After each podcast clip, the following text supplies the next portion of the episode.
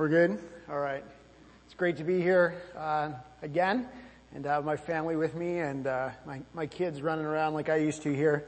Um, it's kind of special and I apologize for any chaos they might cause later. So if you can take your Bibles and turn with me to Luke chapter 7. Luke chapter 7 and verse 36. I was reading uh, the story recently of a man, you may have heard this story, back in June of 2015. Uh, he was accused of murdering nine people in a church in Charleston, South Carolina. You may have heard about this. He was in the Bible study on a Wednesday night and at some point during that stood up and began to open fire and he uh, killed, or he was accused of killing uh, nine people. And the story made international headlines, but so did what followed next. And as he appeared in court, the family members of uh, some of the victims had the opportunity to speak to him directly. And one of them, the daughter of a woman who was, was killed, said this, and I quote, she said, you took something very precious from me. I will never talk to her again. I will never ever hold her again but I forgive you. I forgive you. And you can imagine what it would have been like in that courtroom to hear this exchange as this, this woman, this girl who lost her mother the hands of this man, looks at him and says, I forgive you. It was this incredible act of grace that made international headlines. And the world is often shocked by grace. It often is surprised by it. It doesn't seem to understand it at times. It doesn't make a lot of sense. But for Christ followers, those of us who've experienced God's grace, grace is one of those things that needs to be the defining, one of the defining marks of who we are. It ought to be one of the primary fruits of our lives. It needs to be one of those things that, that really sets us apart from the rest of the world around us because we've received so much grace. We are therefore called to extend it to others. And this morning as we look at Luke chapter 7, I want us to draw our attention to grace. This morning as we prepare for Easter week and we look ahead to Good Friday and then to Easter Sunday, I want us to set our eyes on the grace of God in Jesus Christ. And in this story, what we're going to see is two people who, they step up to the, to the pool of grace. They walk onto the diving board as you've seen a child probably do. And one looks at grace and says, I don't want anything to do with that and walks away. But the other dives in and starts swimming in the pool of God's grace and her life is changed forever. The goal this morning is that you and I together would see the grace of God with fresh eyes. That we would look at the grace of God through Jesus Christ and be gripped by it in a new way I don't know how long you've been following Christ, if you follow Christ, but the desire this morning is we would be gripped with fresh eyes again on the grace of Jesus Christ. And so, before we dive into this, let's uh, begin with a word of prayer. Uh, Father in heaven, I thank you uh, this morning for the grace that is available to us in Jesus Christ. Lord, you do not treat us as we deserve, but you have poured out your favor and your love and your compassion and your mercy upon us Uh, through your Son, Jesus Christ. And Lord, thank you for that. And thank you for the opportunity we have again this morning to experience that, to, to dwell in that, Lord. And I pray right now by your Spirit that you would grip our hearts again with this. That we would leave this place this morning excited about what we have received in Jesus Christ. There would be a new passion, a new longing for you, Lord. I pray as we look at this story from your word, God, I pray that you would make it clear, that you would uh, illuminate our eyes to this, Lord, and help us to understand and to hear and then to obey. Help me, God, right now in this moment, I pray. In Jesus' name. Amen.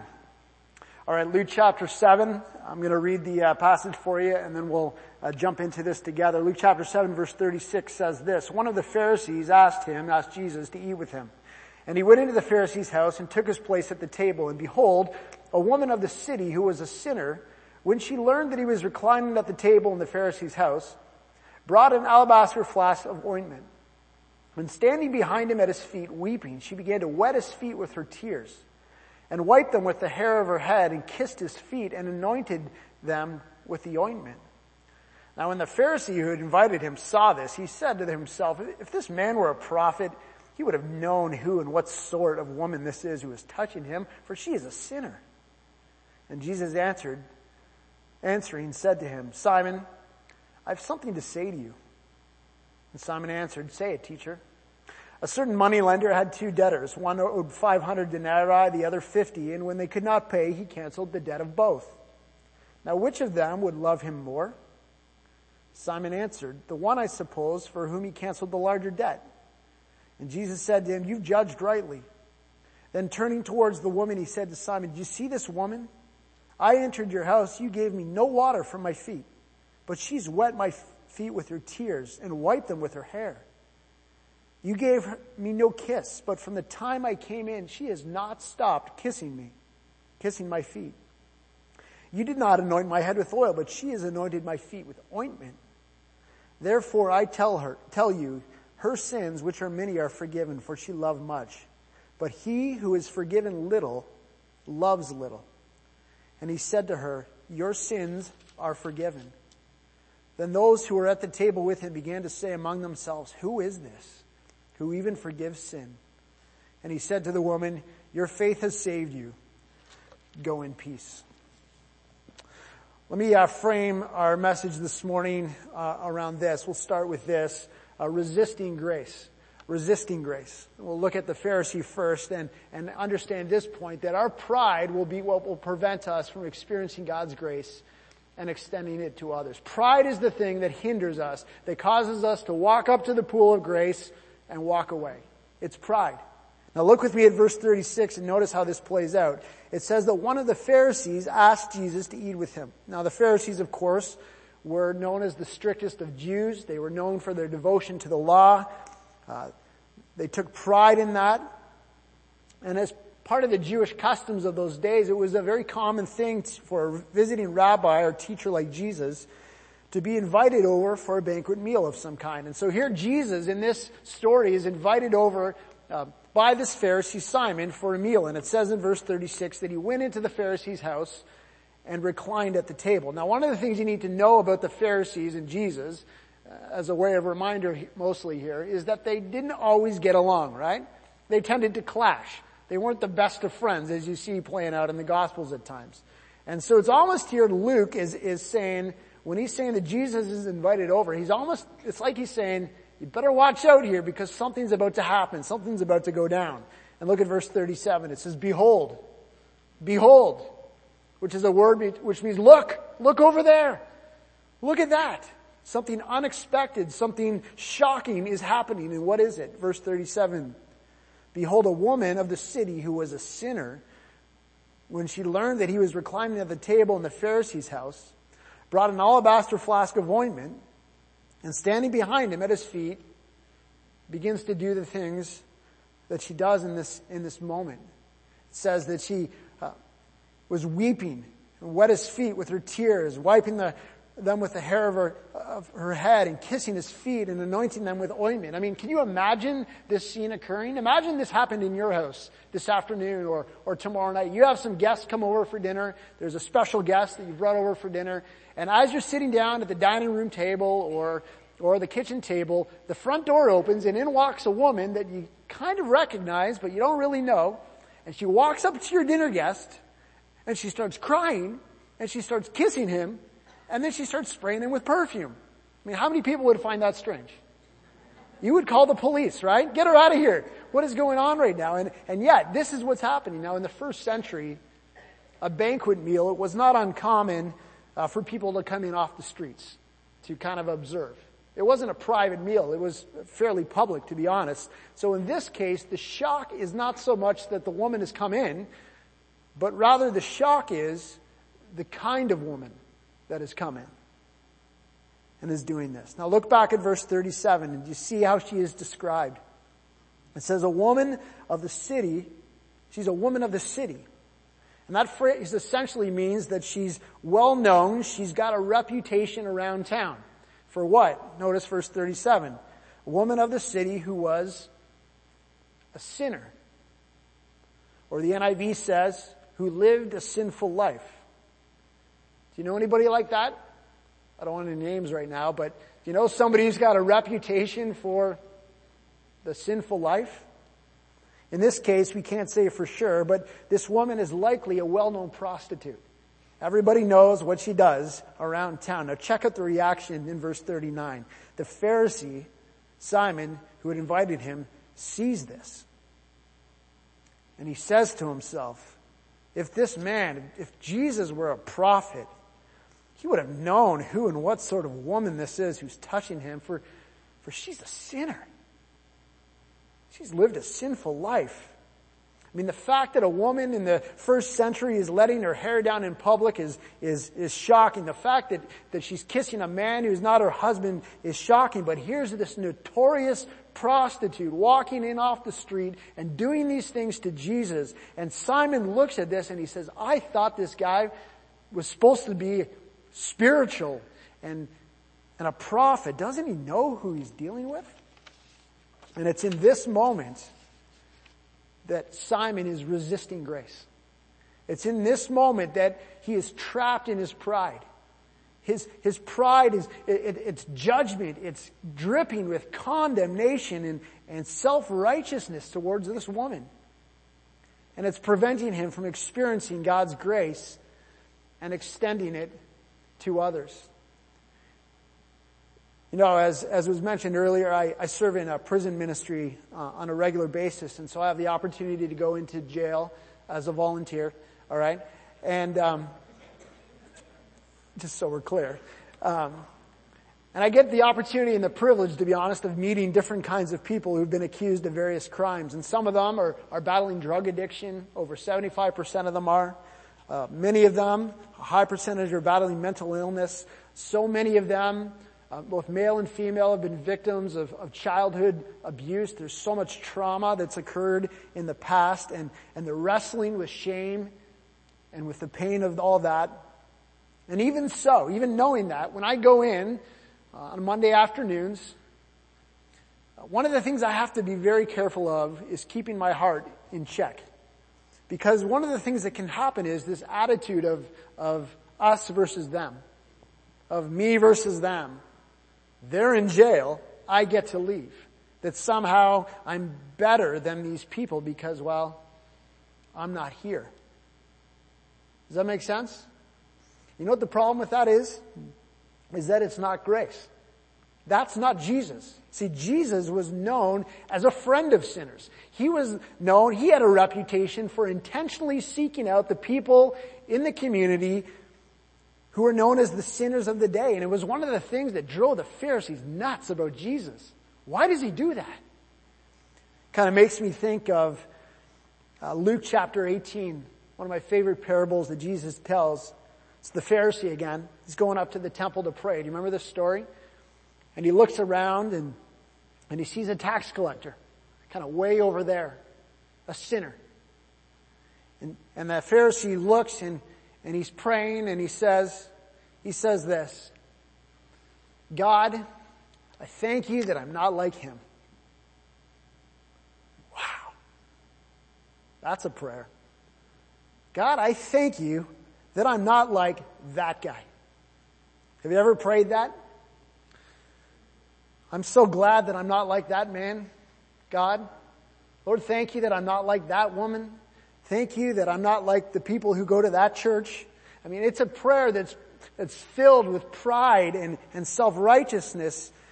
It's a prayer absent of grace. Jonathan Edwards uh, once said this. He said, he who tends to think he is eminent compared with others and more distinguished in Christian experience is bound to be mistaken. He is no eminent saint, but merely living in the delusion of a proud and self-righteous spirit. And so as we begin to look at grace this morning, you and I both, we need to understand that the, the thing that will keep us from grace, both from experiencing it and then extending it to others, is our own pride, our spiritual pride. And to understand that at the, at the cross of Jesus Christ, the ground is level. As we look to Friday, the ground is level. There is no one better or worse in the sight of God. Jesus came not just for the sin of the person beside you, He came for, uh, for the sin of you as well and for me. And all of us are broken. Some, it's just more obvious. All of us are broken. Some just hide it better and it's only pride and self-righteousness that cause us to resist grace. The experience of it and the extension it, of it uh, to others. And so that's where we begin this morning, kind of on a down note, the resisting of grace. So let's turn from that. Let's turn from pride and move on then to the picture of grace, to picturing grace. And here's a definition of grace. It's not my own. Kind of mashed it together and, and I like it. It says this, that grace is the unearned and undeserved favor of God that I have received in Christ in light of what I owed. The unearned and undeserved favor of God that I've received in Christ in light of what I owed. Now look back to the text with me in verse 40. Notice what happens next in the story. Jesus answers Simon. He says, Simon, I have something to say to you. Now I love how Jesus responds here. It's, it's, we've got this pride-filled, self-righteous thing happening with Simon in his heart right now. And, and Jesus responds with grace. He could have hammered Simon in this moment. He could have said, Simon, I've got something to, to tell you and just smacked him upside the head, right? He could have done that. But he says, Simon, I have something to tell you. And what is he doing? What does he do? He responds with grace. He responds by telling him a story because everybody loves a story. Verse 41. He says this, a certain moneylender, Simon, had two debtors. One owed 500 denarii, the other owed 50, and when they could not pay, he canceled them both. So he tells this story of two people who owed money. And they owed denarii, which was a Roman silver coin worth about a day's wage for a common laborer. The first man owed 500 of these, about 500 days of wages. The other, 50, about two months of wages.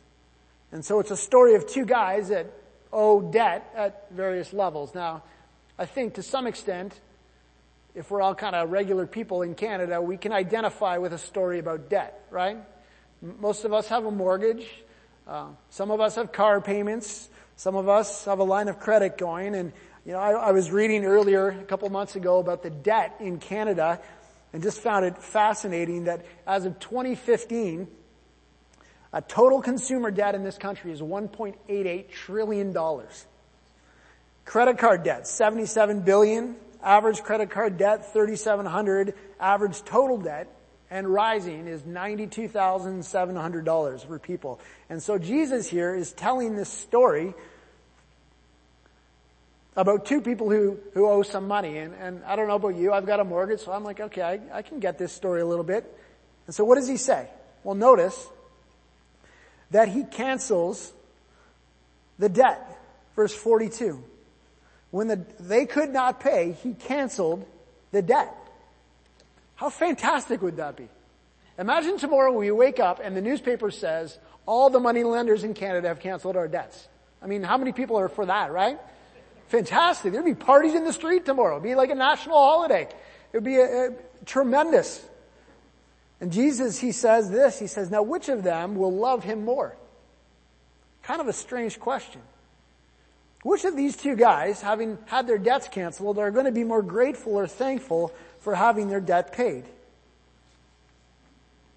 And Simon, verse 43, answers and he says, well, it's the one, I suppose, for whom he canceled the larger debt. And Jesus said, you have judged rightly.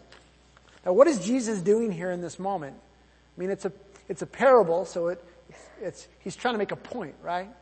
And it's not so much a story about money. He's trying to get Simon in this moment to understand grace. He's using a picture of money to paint a picture of God's grace, of the undeserved and unearned favor of God that we have received through Jesus in light of what we owed.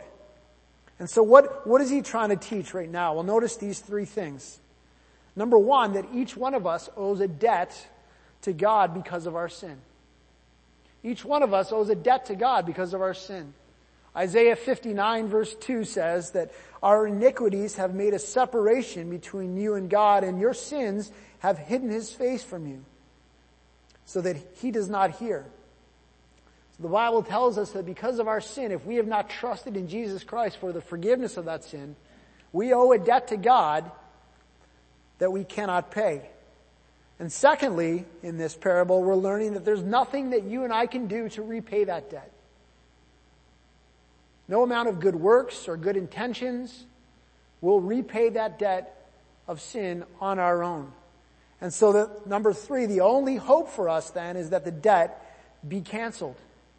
That the moneylender, that God in this case, would cancel our debt. And that is what the cross of Jesus Christ is all about. That's why we're gearing up for Easter because it is the story of God stepping into our brokenness, into our sinfulness, sending his own son because he loved us so much even while we were still enemies, even while we were still sinners. He came and gave his life. Why? So that he would pay our debt for us.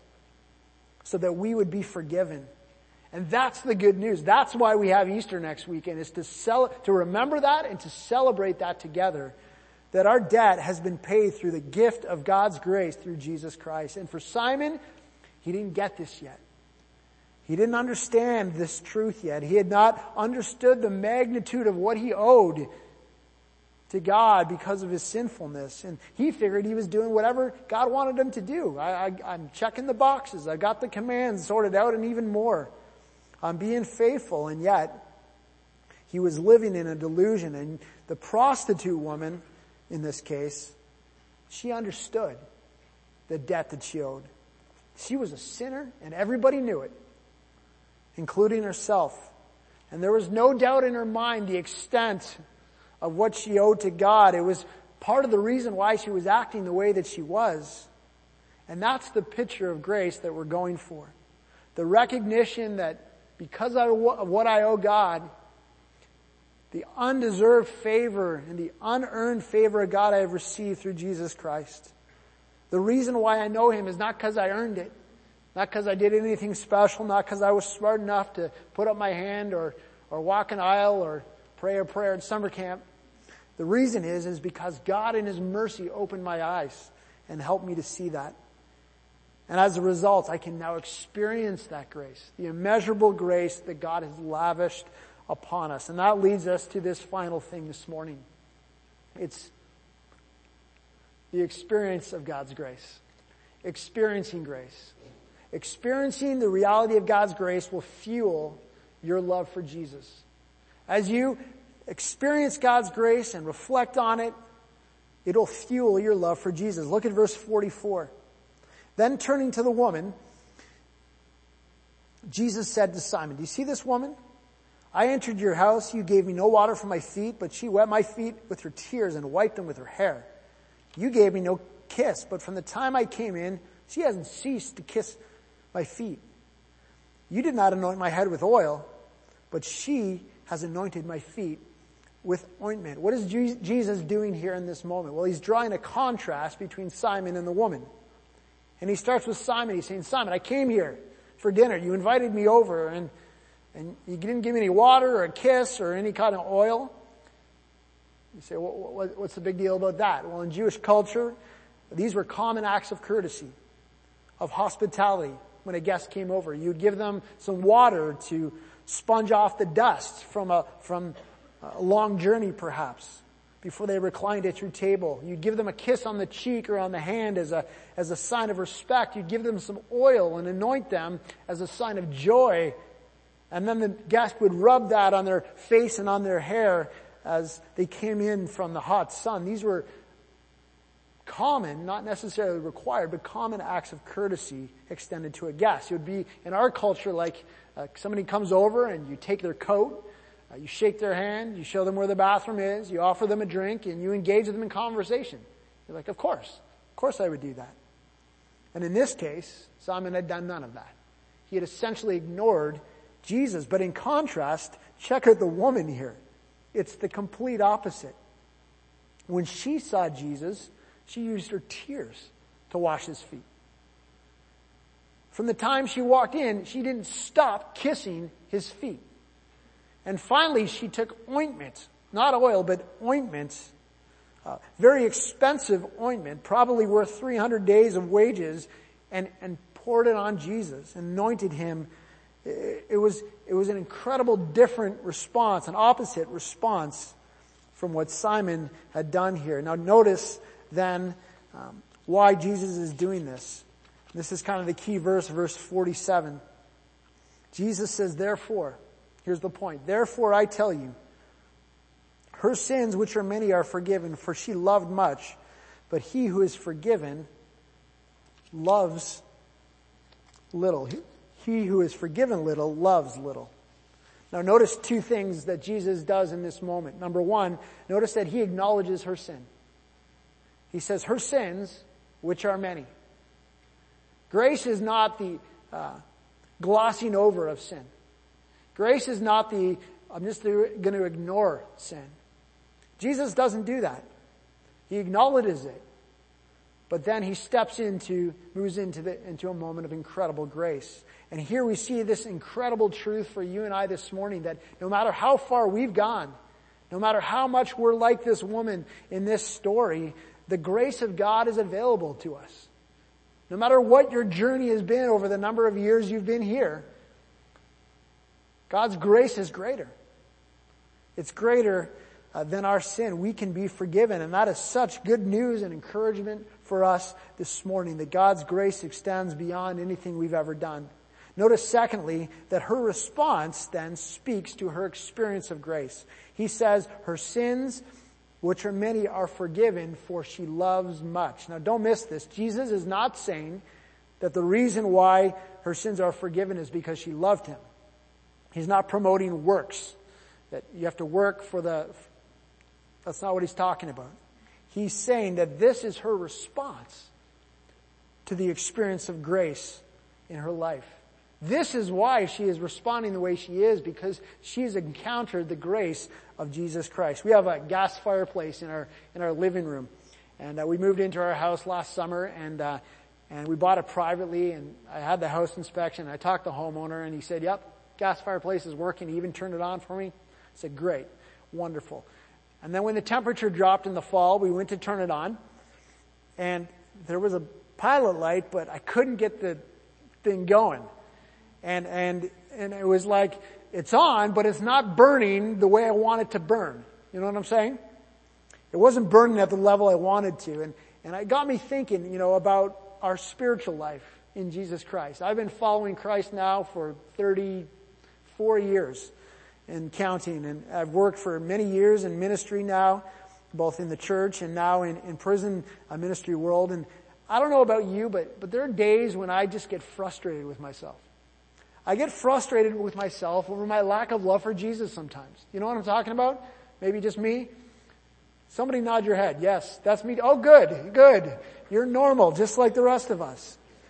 Why am I not more engaged when I'm in worship? Why, why is my prayer life the way it is sometimes? Why, why don't I get so excited about this the way I want to at times? And, and it's like that little flame. It's burning, but it's not burning the way I want it to. Now, just for the record, um, I think self-reflection is good, but I don't think beating yourself up over apathy is good. I don't think God wants us to destroy ourselves over apathy. He wants us to destroy our apathy and, and begin to love Him more in Jesus Christ. He wants us to focus not on our sin, but on our Savior and, and fuel our love for Jesus. So how do we do that? How do we have a response like this woman? Well, there's no formula to it. I wish there was. I love a good formula. There's no formula. There's no do this, do this, do this, and then you, you'll look like her doing this. It's not how it works. But I do understand this, that one of the ways our love for Christ begins to grow, the flame begins to burn a little more brightly, is that we, we look at the cross, we look at the grace of God through Jesus Christ, and we remember what we've received. That in Christ, I have been set free from the power and the penalty of sin. That I've been given the gift of eternal life, that my name is written in the book of life in heaven, that I have hope for all eternity, that I have peace with God, that I'm loved unconditionally by Him, that I have purpose now in my life, something to live for that matters for all eternity, that I have peace knowing that regardless of what happens to me in my life, God is with me and has my back. And I've been given another day today to serve Him. And as you sit back and you think about that, what starts to happen? it's, the flame starts to burn a little more brightly, doesn't it? Our love uh, for Christ begins to grow. We, we begin to become a bit more like that woman who wants to fall at the feet of Jesus and just say, thank you, Lord, for what you've done for me. Thank you for, for, for all that you've done. See, this is the point that Jesus is making. In contrast to Simon, this woman, a notorious sinner, has experienced the reality of grace, and as a result, it's fueling this unashamed love for Jesus Christ. It's the reason why she's acting the way she is. And the story continues in verse 48, and Jesus says to her this incredible statement Your sins are forgiven. Your sins are forgiven. She has been set free. It's dealt with. It's done. Now check out the reaction in verse 49 of, of the people as they see this. It says, those who are at the table are like, who is this guy? Who is this who, who even forgives sins? There's buzz in the room at this point and, and they're wondering, well they know the only person who has the right to say what Jesus just did is God himself. And they're understanding that Jesus right now is putting himself in the place of God.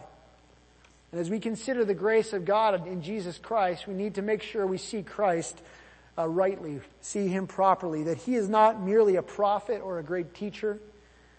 Jesus is God himself in the flesh who came to die on the cross so that we could be forgiven. He is the only one, the only one who can look at us and say, your sins are forgiven. There is no other name under heaven by which we can be saved. And once we understand that and believe that by faith, then we can receive those incredible words. And Jesus in this moment then turns and he says, to the woman, Your faith has saved you. Go in peace. Go in peace. For those of you who are here this morning who by faith have trusted in Christ for the forgiveness of sin, that is the promise for you today. Your faith has saved you. Your sins are forgiven. You can go in peace. You know, this morning as we close, I want to uh, close with a quote from uh, from an author, Mark Buchanan. Um, he wrote, uh, he's written a number of books. I find his, uh, his, his writing challenging, makes me think a lot. But I love this line from uh, one of his books, more recent books. He said this, Jesus doesn't demand that we first sort ourselves out and clean ourselves up before we dare step into the light. Instead, he invites us to step into the light in order to get sorted out and cleaned up. It's impossible to clean up a mess in the dark. I love that. God this morning is not looking at us and saying, it's time for you to get your act together. And once you do that, come and see me. That's not who God is. He's not looking at us with condemnation and, and wagging his finger. He's not saying, oh, I'm so disappointed that you are not living up to what I've called you to. No, instead, He's a God of compassion who says, come just as you are. Come in your brokenness. Come in your sin. Come with all the burdens that you're carrying and I will give you rest. I will pour out my grace. I will pour out my compassion upon you. I will love you with an everlasting love. And so this morning as we look to the cross of Jesus Christ again, God invites us to come as we are to that throne of grace to find help in our time of need. And maybe we're like the Pharisee of it this morning, struggling in pride, struggling to maybe extend grace to somebody. God wants you to bring that to Him so that He can help you in that. Or maybe you're here this morning and you're struggling with the shame of, of whatever's been going on. And God says, bring that to me. There is no condemnation for those who are in Christ Jesus. There is no shame. And so let's pray together as we close. Father, we thank you this morning for the cross of Jesus Christ.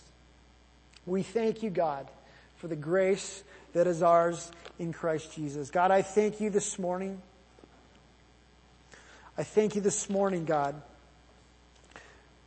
that you are merciful and gracious. You are slow to anger and abounding in steadfast love.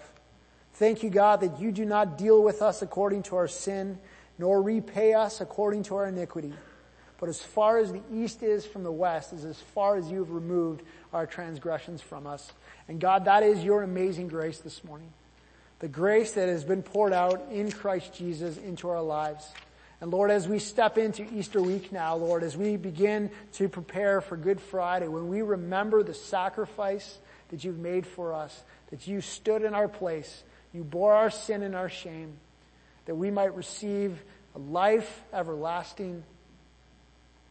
God, we just want to look to you and, and, and be refreshed again this morning in, in the grace of God. Help us, Lord, to see it with fresh eyes. Do the work right now only you can do in our hearts. And as we respond, help us to respond with love and gratitude and compassion. We thank you for hearing this prayer. We love you, Lord. In Jesus' name, amen. After week, I just pray that God would continue to remind us of the grace that we've just sung about, that Jesus Christ went to the cross to stand in our place.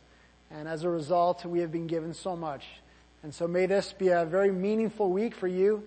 Uh, I'll be back next Sunday and looking forward to celebrating with you the incredible uh, grace of God in Jesus Christ and the empty tomb. Have a great week.